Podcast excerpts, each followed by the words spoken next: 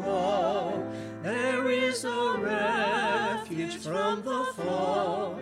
There is a peace this world can't know. It's in His name. There is a song in darkest night, a dawn of hope, a guiding light. There is a help in helpless plight. His name. It's in His name.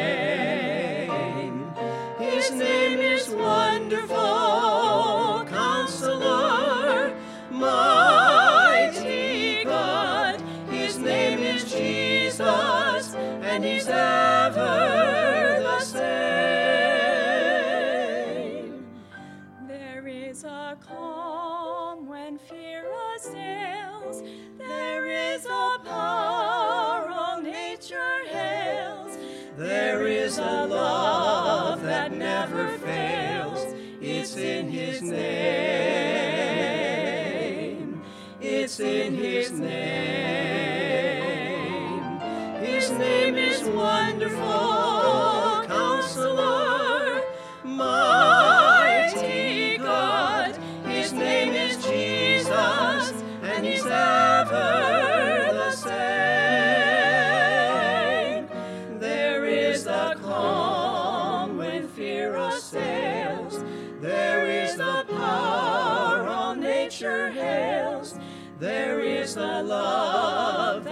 never fails.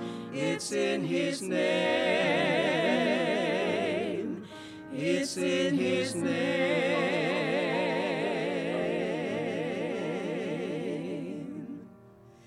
It's in His name. It's in His name,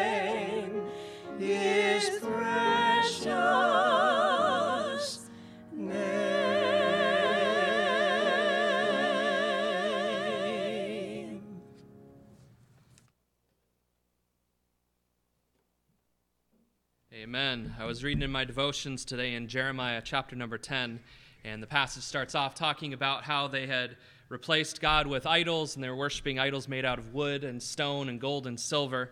And I came across verse number, t- um, let's see here, where is it? verse number 6. For as much as there is none like unto thee, O Lord, thou art great, and thy name is great in might. And just meditating on not only is God great, but his name is great. And that's kind of what they sang about this morning. And today we're going to be spending some time just considering God and his acts in creation. We've got uh, Brother Brian Estelle. He's going to come and he's going to do a presentation. I believe they've got some PowerPoint stuff to go with it. Um, we may need to get the screen down and get all that warmed up real quick.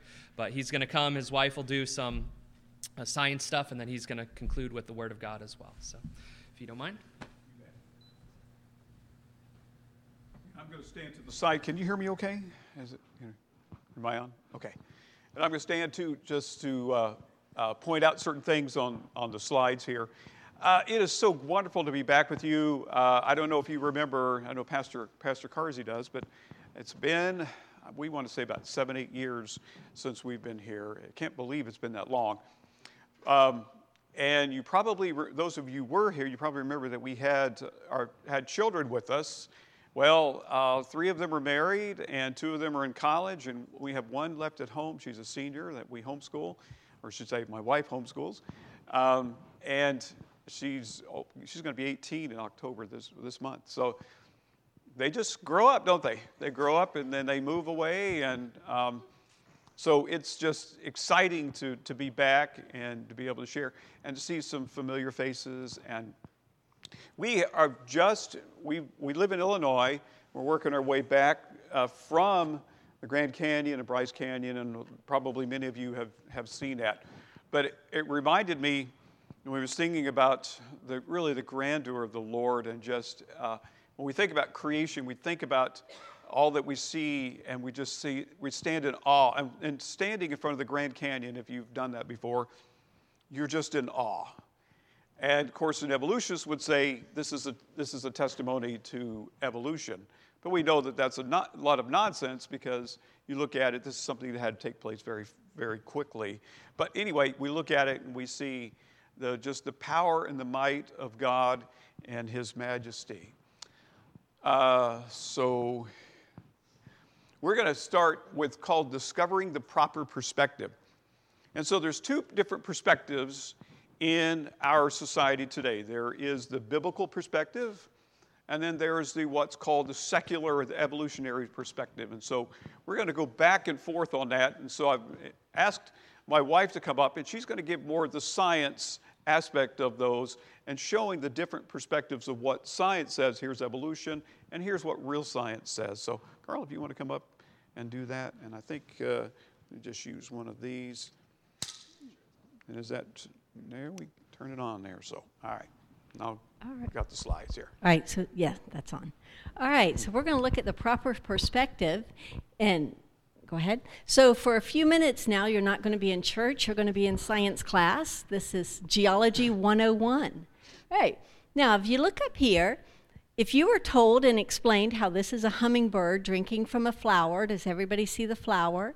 And you see the beak drinking, and you see the little wings, and you can talk about how fast those little wings beat. And, and if from the time you were little all the way up, you've been told this is a hummingbird, you would believe it's a hummingbird. And that's how it is with a lot of areas in science. You've been told one thing over and over and over, and of course you're going to believe it. However, next, this is a rabbit. Does everybody see the rabbit? It depends on the perspective. Next. So, this morning, we're going to look at the importance of perspective and the importance of how you look at things. And we all need to learn that everything we're told and taught isn't necessarily true. And we need to think through it and, and see. All right, next one. Now, the secular perspective is that billions of light years ago, life began by chance.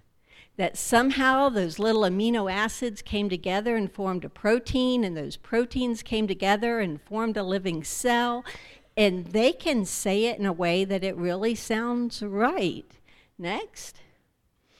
However, today, as we look at a cell through a microscope, we can see all the intricate little parts of a cell, and there is no way that it happened by chance. Because all of those little parts are made because they're following the instructions of DNA. And that DNA is like a computer code. No one would believe a computer code just came to be. It takes a writer to make a computer code. And it took a writer to make DNA. And the DNA then is the instructions for all of life. Now, Louis, go ahead. Louis Pasteur discovered the law of biogenesis. And you all are familiar with his name, even though you may not know it, because at the store, what kind of milk do you buy? Pasteurized milk. That's because the milk has been heated to high temperatures to kill all the germs and then sealed up airtight. And he's the one who discovered that if you boil things and seal them up airtight, they'll keep and they won't spoil. The thought in his day was that soup actually gave birth to bacteria, or that milk just bacteria just grew out of it. But he showed that no, it was bacteria in the air landing in the milk that caused the milk to spoil. So even something as simple as bacteria has to come from other bacteria. It can't just come about. Next. Now, the secular perspective is given enough time, one organism will slowly change into something new. And that's the whole line of evolution.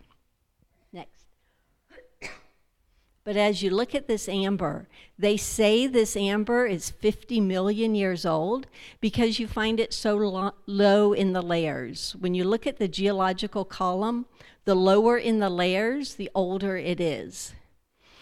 But if this was really 50 million years old, and if evolution were really true, then everything we find in the fossils should be different from what we have today. It would have changed.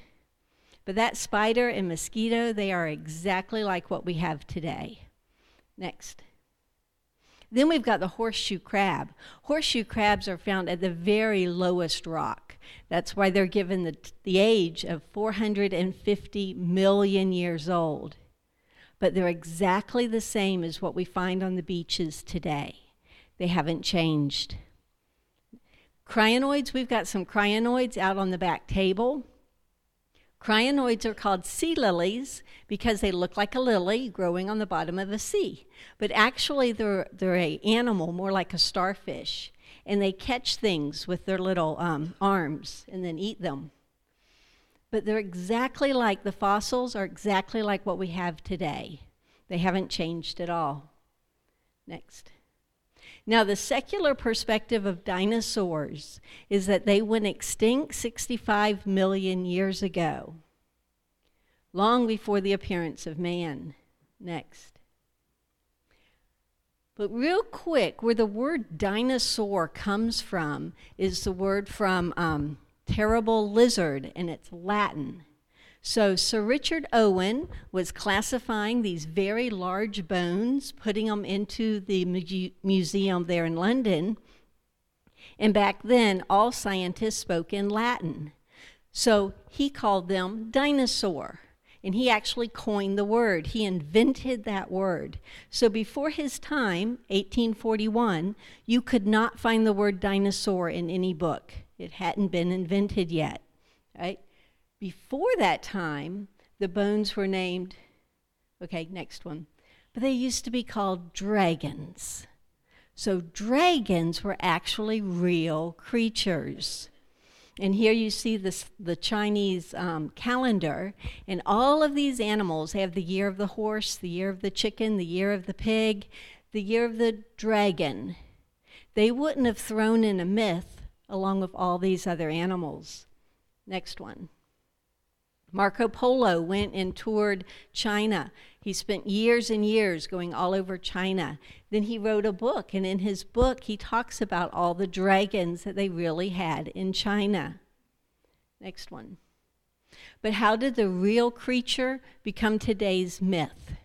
Right, when they really saw the dragons, some of them were land creatures, some of them flew. Eventually, they all died out. But the stories kept being told over and over and over. And gradually, those stories blended together to what we have as a dragon today, where every dragon has wings. Okay, but every dinosaur did not really. Now, one, one word on that. Um, the dragons today are often associated with witchcraft, so you do have to be careful of that, especially the kids nowadays. Right, next one. Right, secular perspective. Fossils formed when organisms were slowly buried layer upon layer over millions of years, and this is what creates the geological column. Right, next one.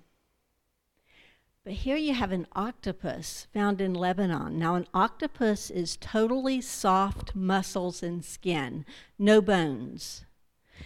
That's going to rot away and decay very quickly you have to bury that whole octopus very quickly if you want to turn it into a fossil.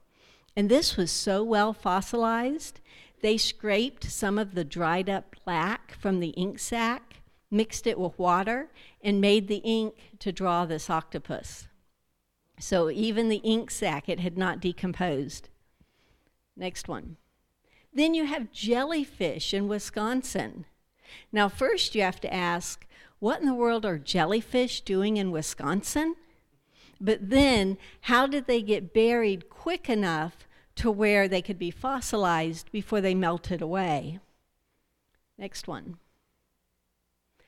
Then you have Fossil Butte. This is one of my favorite places to go, and we've got several fish out in the display from Fossil Butte. At Fossil Butte, you find fish of all sorts, but you also find alligators, horses, in lemurs, which is quite interesting. Next one. But here's where you find the fish. You've got this whole mountain in the middle of a desert in Wyoming. And when you go up to the very top where the arrows are pointing to, there is 18 inches. That's where the fish are. If these layers were really laid in a lake over millions of years, we should find fish all the way up because fish lived in the lake the whole time. But they're only in that top 18 inches. Next. And this is the way we find them complete fish. They haven't decomposed and they haven't been eaten. Right? So it shows they had to have been buried very, very quickly. Otherwise, a dead fish, they bloat and they float. They don't just sink to the bottom and slowly get buried with sediment. Next one. And that's the way you find them. If you ever want to take your kids fossil hunting, Fossil Butte is the place to do it. Everybody finds a lot of stuff. Next one. Now, this is a dinosaur dig that we went on in South Dakota. And they even say with the dinosaurs that they were slowly buried year upon year, layer upon layer. But if that were the case, the bones would rot away.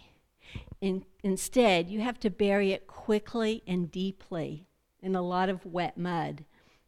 And the reason you need wet mud is because the wet mud, the silica can seep into the bone and turn it into stone.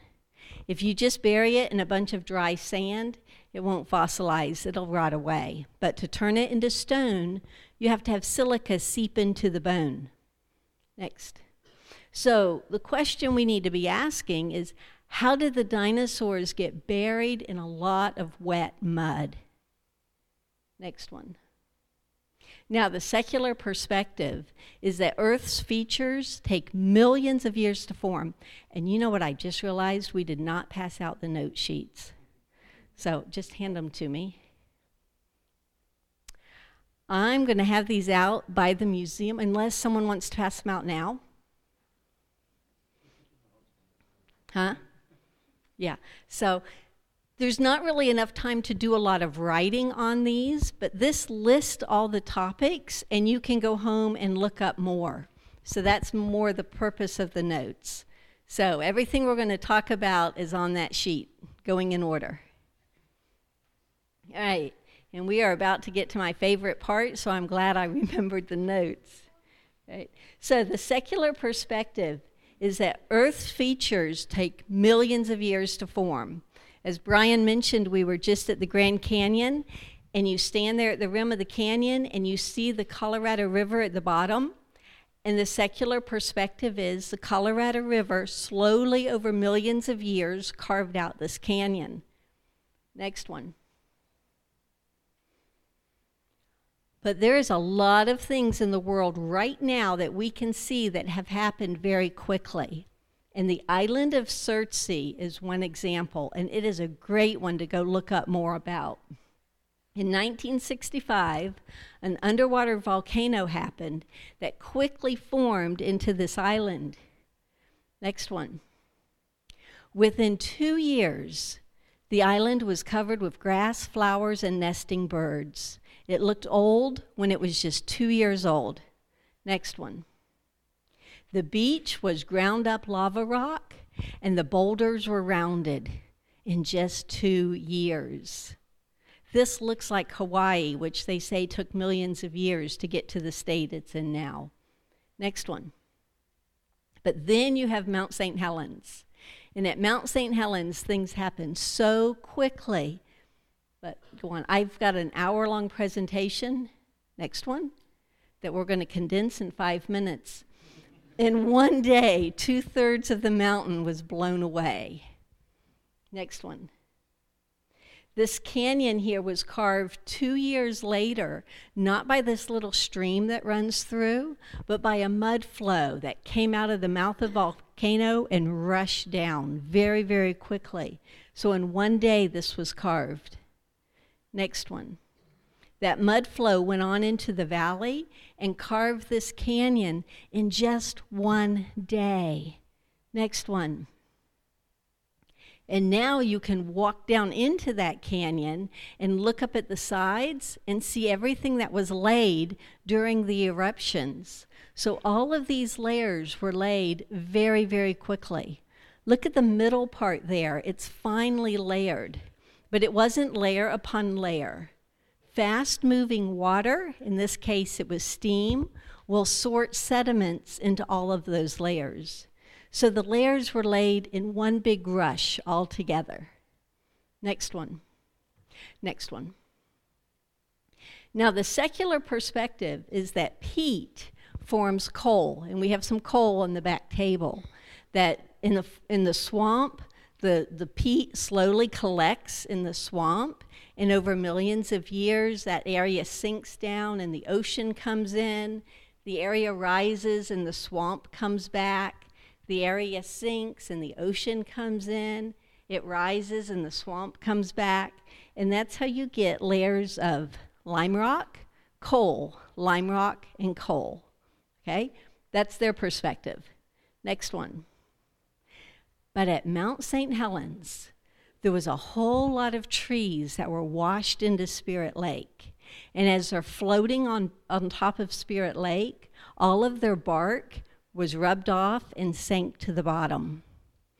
Three feet of peat collected very, very quickly. So it's not coal and it won't become coal, it's rotting away. To make it coal, you have to bury it. Next one. The secular perspective is trees that are petrified, that's where they grew, and they were slowly buried and turned to stone. But this is one in Colorado Springs, and notice it's upright. That's why they say that's where it grew. Next one. But at Spirit Lake, as those trees became waterlogged, they began to sink, and many of them sank upright. Dr. Austin actually went scuba diving on the bottom of Spirit Lake and he saw trees that were upright, just as if that's where they grew, but that's where they sank, not where they grew. Next one. These are called concretions, and the secular scientist has no way of knowing how they form. It's a mystery of science. These big round rocks that you can find in different places. This is South Dakota. Next one. But at Mount St. Helens, concretions formed when the hot ash landed in nearby streams and twirled around on the eddies, collected together, and became a little stone that dropped out. So, the bottom of the stream beds, you can find these small concretions. So, imagine what it took to make a large concretion. Right, next one. Right, your turn. Shifting gears here, we want to talk about what the biblical perspective as uh, versus the evolutionary or secular perspective. And one of the things that evolutionists used to tout a lot was that the Bible was full of mistakes. Uh, however, uh, and this is their reasoning is it's been copied so many times. You probably heard that. I'm sure, Pastor, you've heard that, and and that's that's a lot of times their excuse. Whether whether they're a full-fledged evolutionist or whatever, that that's that's the excuse that they will have so that they don't have to be held accountable to God. And, and we we'll, won't get into that. But, but the Dead Sea Scrolls is a great example of how this is that this their secular perspective is nonsense. So what do we have in, in the Dead Sea Scrolls? In 1947, a shepherd boy was throwing a rock, and you can imagine how boring that would be. He's throwing a rock into in Qumran, the Dead Sea area, and here's a crash. Goes to investigate. And he says, "Oh, buried treasure." But ends up being that, yes, it's, it's buried treasure, but not necessarily the treasure that he's thinking of. But this is amazing find. So in 1947 to 56, we have over 800 scrolls that are uncovered, 19 complete copies of the book of Isaiah, 25 copies of Deuteronomy, 30 copies of Psalms, and parts of every Old Testament book except the book of Esther. So you might say, well, Brian, what's the big deal still with this? Well, this is the big deal, and that is, if I can click this, oops, what did I do wrong here? Uh oh. Maybe back it up and I'll try that again. And I guess I. Sorry about that. this is the big deal. And that is when we compare the oldest manuscripts that we had previously to the Dead Sea Scrolls, we have a 2,000 year gap that's, that's, that's complete, and there is virtually nothing that has changed between that. I don't have time to get into the way that these men preserved the scriptures, but they, but they, took, they were painstakingly uh, verse by verse, or letter by letter actually, that they would, and, and to make sure that they were preserving God's Word. Now, there were other things in the Dead Sea Scrolls, but when it came to God's Word, they were very clear that they were going to make sure there were going to be very little, of any mistakes whatsoever. So that is amazing when you think about that. So let's go. And you know, the, you know the, another secular perspective or evolutionary perspective is that that according to the evolutionary timeline, Moses should not have been able to write, be able to write. But, and so they say, oh, well, as far as the first five books of the Bible, we, we know that that, was, that came much later, and just blah, blah, blah. But what we see really is that another archaeological discovery proved that wrong, and that is, I keep going to the wrong thing here, and that is the Ebla tablets. Anyone ever heard the Ebla tablets before? Okay, Pastor, good. So I, years ago, I did a lot of research on the Ebla tablets because it was so fascinating to me. And As here, we had a farmer in Syria who was plowing his field and hit something. He's like, oh, another rock. He turns it over, and it's this uh, cuneiform writing. So he uncovered a library without realizing it. So what do we have at this in, in Syria here that was discovered? Ebla, 15,000 tablets that were uncovered. It recorded 150 years of history going back to 2300 BC, this is a good thousand years before even Moses is around.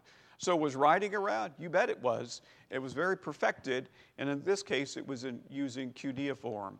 And so, it was, it was neat because it revealed a lot of the, the, the ancient cities that the Bible talks about. So, it was really inadvertently not only proving that writing was around, but yet that the scriptures were very reliable. And by the way, if you're a, if you're a good archaeologist, biblical archaeologist uh, digging in the, the Holy Land area, you, whether you're a Christian or not, you consult the scriptures because they've been proven over and over and over to be accurate, and they've never been proven wrong. It's astounding. You know, the biblical perspective is that God created everything. It says, Six days shalt thou labor, do all the work, all thy work, but the seventh day is the Sabbath of the Lord thy God. In it thou shalt not do any work, for in six days the Lord made the heaven and the earth, the sea, and all that is in them, and rested the seventh day. So, here, if you could picture this, so Moses is on Mount Sinai, and he has supplied the tablets, but God Himself is the one who's writing down the Ten Commandments. And so, we get to this, talking about the, the seventh day of rest. He's, God's making it very clear that He created the world in six literal days and then rested, or in his case, or just ceased from labor because God doesn't rest. It was made for us to rest on the, on the Sabbath day. Um, and so I'm not going to argue with God on that. There are a lot of people, and I, I'm convinced many, most of them, probably all of them, are believers, but they believe in what's called theistic evolution. And you probably have heard this before. They believe they could take evolution, they could take the Bible, and they can blend them together. But the problem with that is you get to passages like this, and then you get into passages in Genesis 1 and 2 where God makes it very clear with the numerical adjective day one, numerical adjective day two, etc., that this is a clear 24 hour day period and it's not a long period of time. Because if you believe in theistic evolution, you've got to, you've got to put the two together in order to believe in the millions of years. But that's not what God says. God says, I created the world in six days and rested the seventh. So then we have the law of biogenesis. Again, that has never been proven wrong that pre existing life comes from, from life. It's not life begets life. And there's no Frankensteins involved here, that, that something was dead and we can make it alive, or something that's never been alive and we make it alive. That just doesn't happen. You know, the biblical perspective is that there are distinct kinds. For instance, God, made, God told the plants to reproduce after their kind, the birds and the fish to reproduce after their kind, and the cattle and the beasts to reproduce after their kind. And then we get to these crowning achievements, and that is God created man and woman in his image. And when I was a teacher, I used to tell my students, and said, so God, when God created the chicken, the chicken began to do what chickens do immediately, and the same way with cows and dogs or whatever creature that He created. It was alive, it was doing what it was supposed to do. But when God created Adam, He laid there and there was, he was lifeless until what? Till God breathed into him the breath of life. And that, that's the distinction, one of the distinctions, of course, is that man is going to be completely separate from all the creatures that God had previously created. And so that, that is because there's some people today who try to blend this together. And of course, the, the perspective of, oh, well, you can, we can abort babies because they're not really, they're not really fully human until after they're born, or in some cases, they're doing, they're boarding them after that too. So it's just really getting disgusting. But we know from the beginning uh, that, that of conception that a, a, a baby is made in God's image.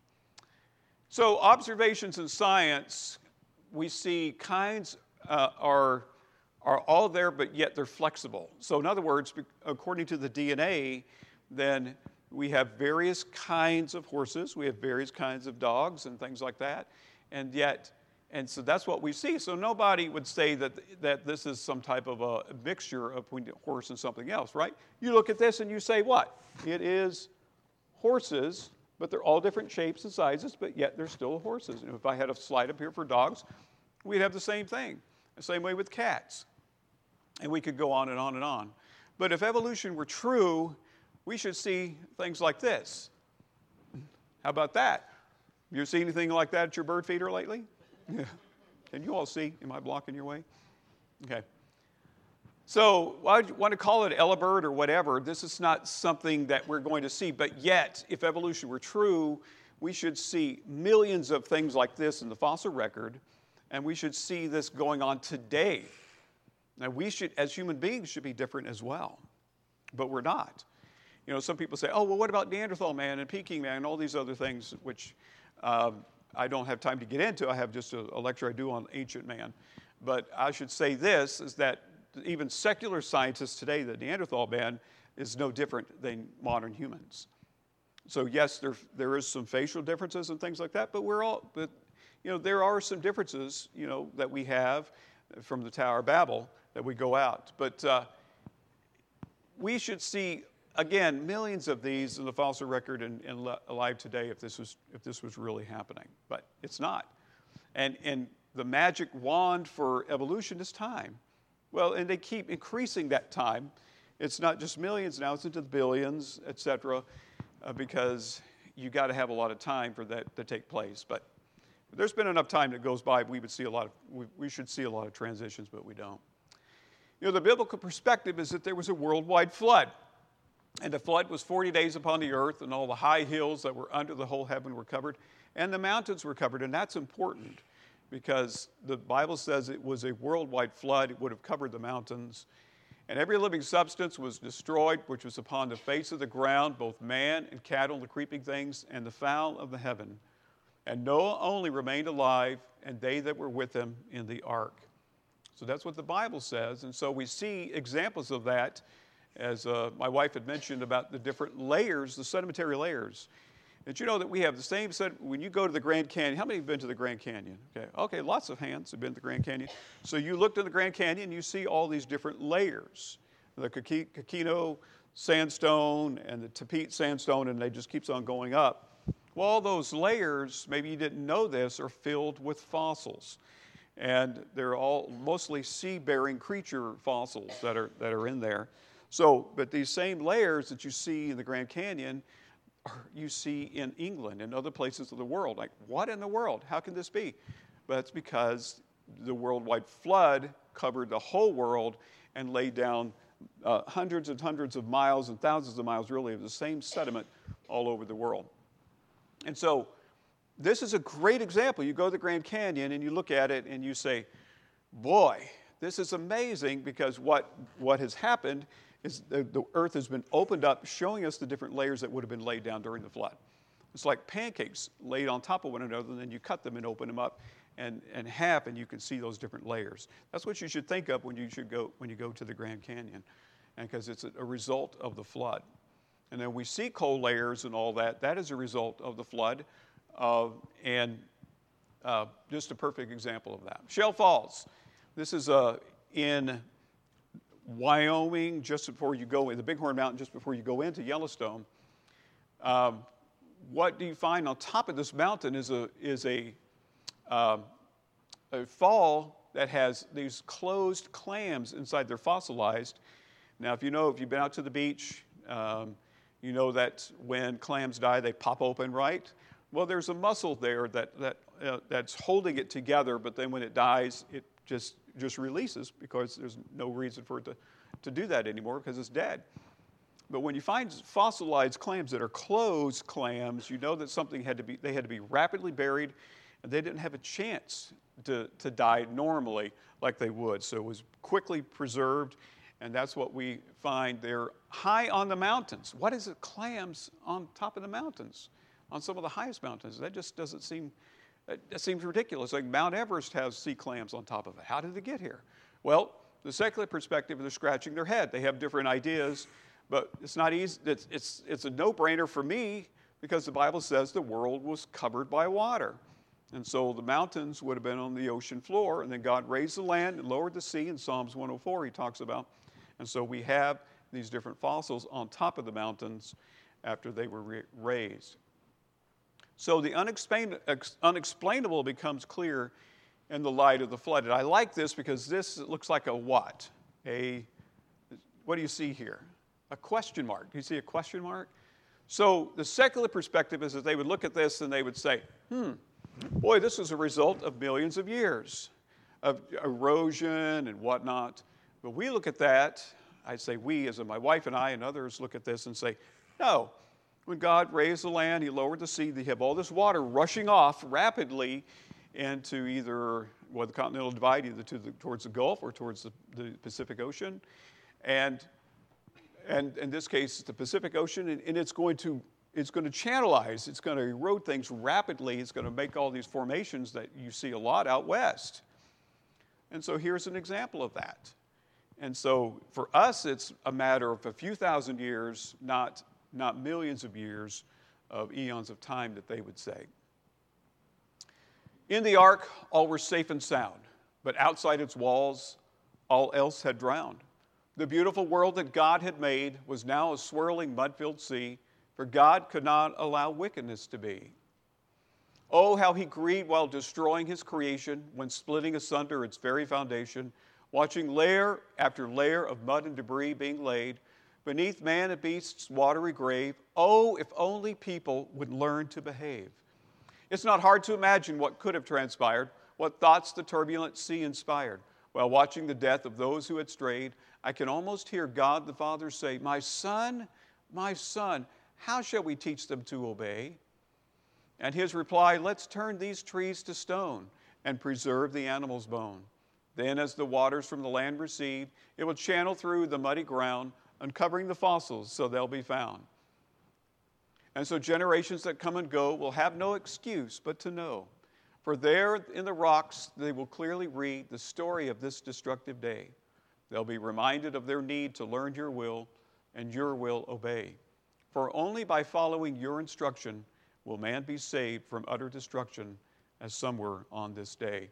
And so, if you think about the flood and the destru- destruction, so what was the purpose of the flood? Well, the Bible says that, the, that man's heart was evil continually. That's, that all he thought about was evil things, sinful things. And God said, Enough is enough. I've tolerated it too much. And so God uh, allowed Noah to build this, this ark. Uh, he here we have one righteous man and his family, perhaps with millions of people that would have been alive at that time. And so he, but as Peter talks about, he's a preacher of righteousness. And so he's preaching to them and telling them to repent and come on board the ark because uh, you're going to perish. But they, can you imagine the, the jokes and the, the, the derision and all that would have been at his expense that he put up with. Some scientists think it was 120 years or so of building the ark.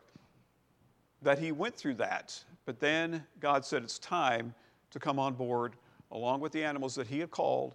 And then you can, you can imagine what the, the, the screams and all that would have happened of those people who would have been perishing and wishing that they had believed, but it was too late for them.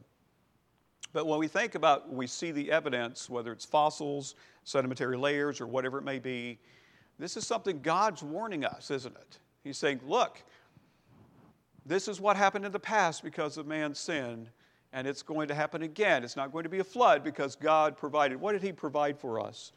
That's a testimony, right? The rainbow. The rainbow is a testimony that God will never flood the world again. And by the way, do we have floods today? We do, don't we? But they're local floods. They're not a worldwide flood. That, that, uh, and so it was a worldwide flood that God, that, that God allowed to happen in the past to destroy, destroy mankind. And of course, a lot of animals and all that would have been destroyed and fossilized in the process.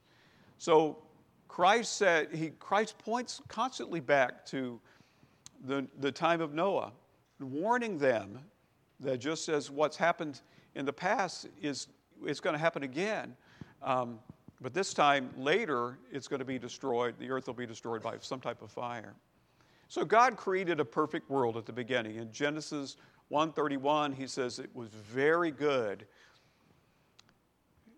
And then Adam and Eve disobeyed God, and, and we see in Genesis 3, they followed Satan instead of obeying God. And God had to curse the world, but he offered redemption to man. And we see that in Genesis 3:15. And animal sacrifices were a picture of Christ. So we see God is the one, if you think at the beginning, of course, that God, he would have taken, perhaps it was a, a lamb, a couple of lambs that he slaughtered in order to, to clothe Adam and Eve. Because they tried to clothe themselves with fig leaves. That's, they said, no, no, no, you don't understand. That, that what you have done is horrible. And so he, he, he took those animals and slaughtered them in order for them to be uh, covered. He's showing them they never would have experienced any type of bloodshed. And now we have blood, and that this is a, and God was instituting the sacrifice, sacrificial system that eventually, of course, would point to Christ, who would become the ultimate sacrifice. So after 2,000 years of man's wickedness, brought God's, God's wrath upon man, and that is the worldwide flood, which is, uh, we've been talking quite a bit of the evidence on that. So God came to earth, He died on the cross to pay the price of man's sin, and He rose again on the third day. And so, all these things in the quarter of time that we see there, we have Christ the Creator creating everything, and then we have Christ stepping out of the throne room of heaven in order to become our Savior. So here we have Christ the Creator becomes Christ the Savior. And, and all of this because He loved us. And God is not willing that any should perish, but that all should come to repentance. And so I know that uh, probably a lot of you have ever have made that decision to follow Christ. And maybe some you've come in and you're kind of skeptical, like, nah, I don't know. I, you know, I still really think that, that science points to evolution and that we need to really we need to really think that through. But That's okay because there are a lot of people that you got to sit down to and you need to you reason from the scriptures and you reason from what's real science and you and you hopefully will come to the conclusion that the Bible is true and accurate in everything that it says from cover to cover and that when when Christ came he as the creator came to to die for us on the cross and so many of you have already placed your faith and trust in Jesus Christ. But the Bible says that today is the day of salvation. You may not have tomorrow. You know, we, we uh, my wife and I have traveled thousands and thousands of miles, and by the grace of God, it's, a, it's amazing we haven't had too much that has happened to us, even with all of our children pulling a camper. But there were many times I know that we could have been in a very serious accident, and there were times that we were pretty close to it. So we don't have any guarantee, do we, that even if we walk out these, these doors and head home. And I'm not doing that to scare you, but I'm just saying that, again, the Bible says today is the day of salvation. So if you've never placed your faith and trust in Him, then today is the day to do that. So I'm going to end with prayer, and then we'll turn it over to Pastor. But I, I hope that when you get out, you'll be able to look at the, the portable museum that we have out there, and we'll hang around. And if you have any questions too about that, and there's a lot of things that we didn't cover uh, more in depth, but if you want to talk a little bit more about those afterwards, I, I would be, we'd love to do that. So let's pray together. Gracious Lord Jesus, we thank you that you did step out of the throne room of heaven to come to this sin cursed world. And you didn't have to do that, but you did that because of your love for us. And so we know the scripture so well with John 3:16 for God so loved the world that he gave his only begotten son that whosoever believeth in him should not perish but have everlasting life. And that you're not willing that any man should perish, but all should come to repentance. And I pray, Lord, if there's someone who's never placed their faith and trust in you, they would do so today.